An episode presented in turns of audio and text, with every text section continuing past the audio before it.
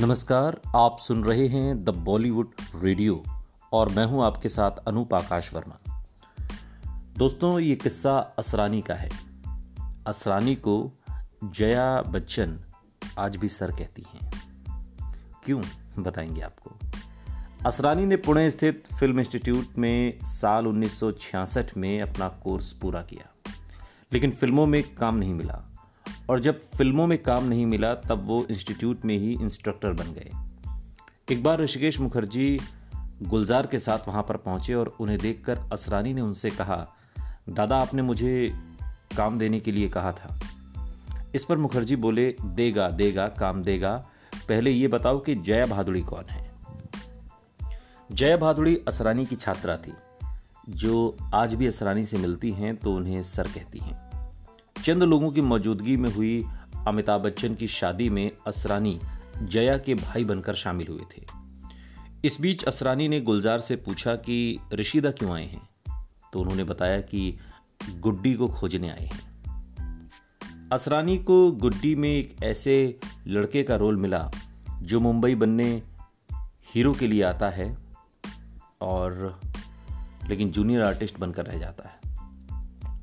इसके बाद जुर्माना, जो कि साल उन्नीस नवासी में आई, तक ऋषिकेश मुखर्जी ने असरानी को अपनी हर फ़िल्म में लिया।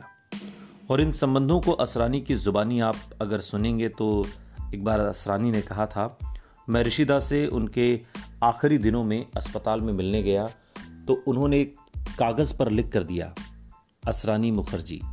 वो कहना चाहते थे कि, असरानी, तुम मेरे बेटे हो। साल उन्नीस सौ सड़सठ का एक किस्सा है। जयपुर के एमआई रोड पर एक युवक मस्ती से साइकिल चला रहा था।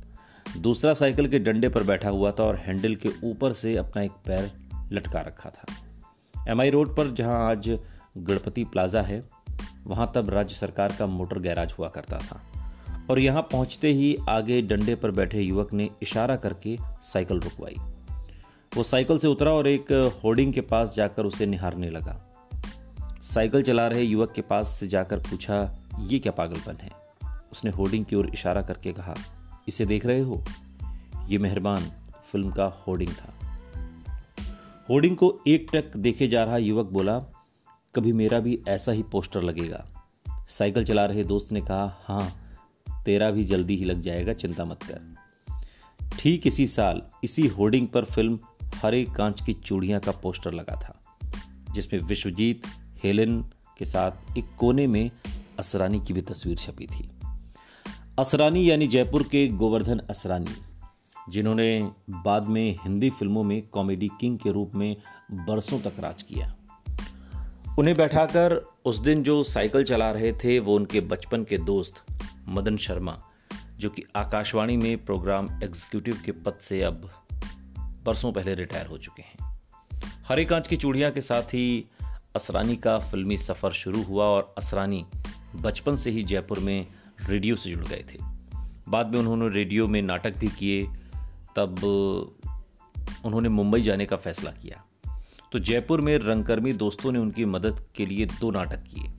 जूलियस सीजर और पीएल देश पांडे का अब के मोए उबारो।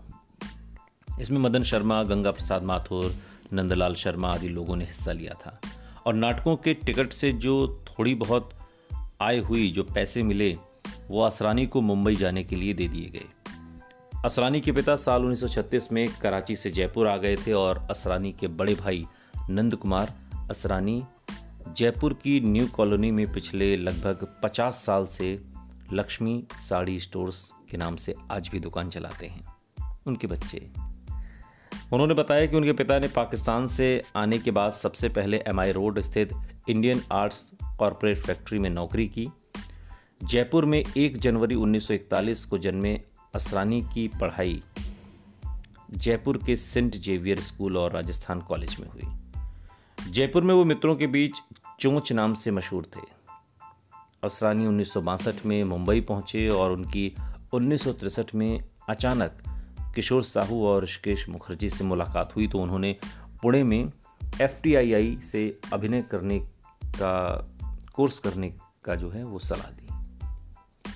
1966 में ये पाठ्यक्रम अपना करने के बाद उन्हें जब कोई काम नहीं मिला तब किशोर साहू ने हरे कांच की चूड़ियाँ और ऋषिकेश मुखर्जी ने सत्यकाम में उन्हें सपोर्टिंग एक्टर का काम दिया। बाद में गुलजार के निर्देशन में फ़िल्म आई मेरे अपने। और मीना कुमारी, विनोद खन्ना, शत्रुघ्न सिन्हा के साथ स्क्रीन शेयर करते हुए असरानी दिखाई दिए।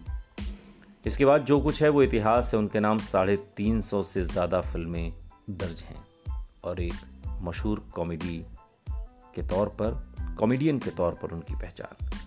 राजेश खन्ना तो उनके ऐसे मित्र थे कि उनके साथ 25 फ़िल्मों में काम किया। असरानी आज भी फ़िल्मों में काम करते हैं। उम्र इक्यासी बरस हो गई है।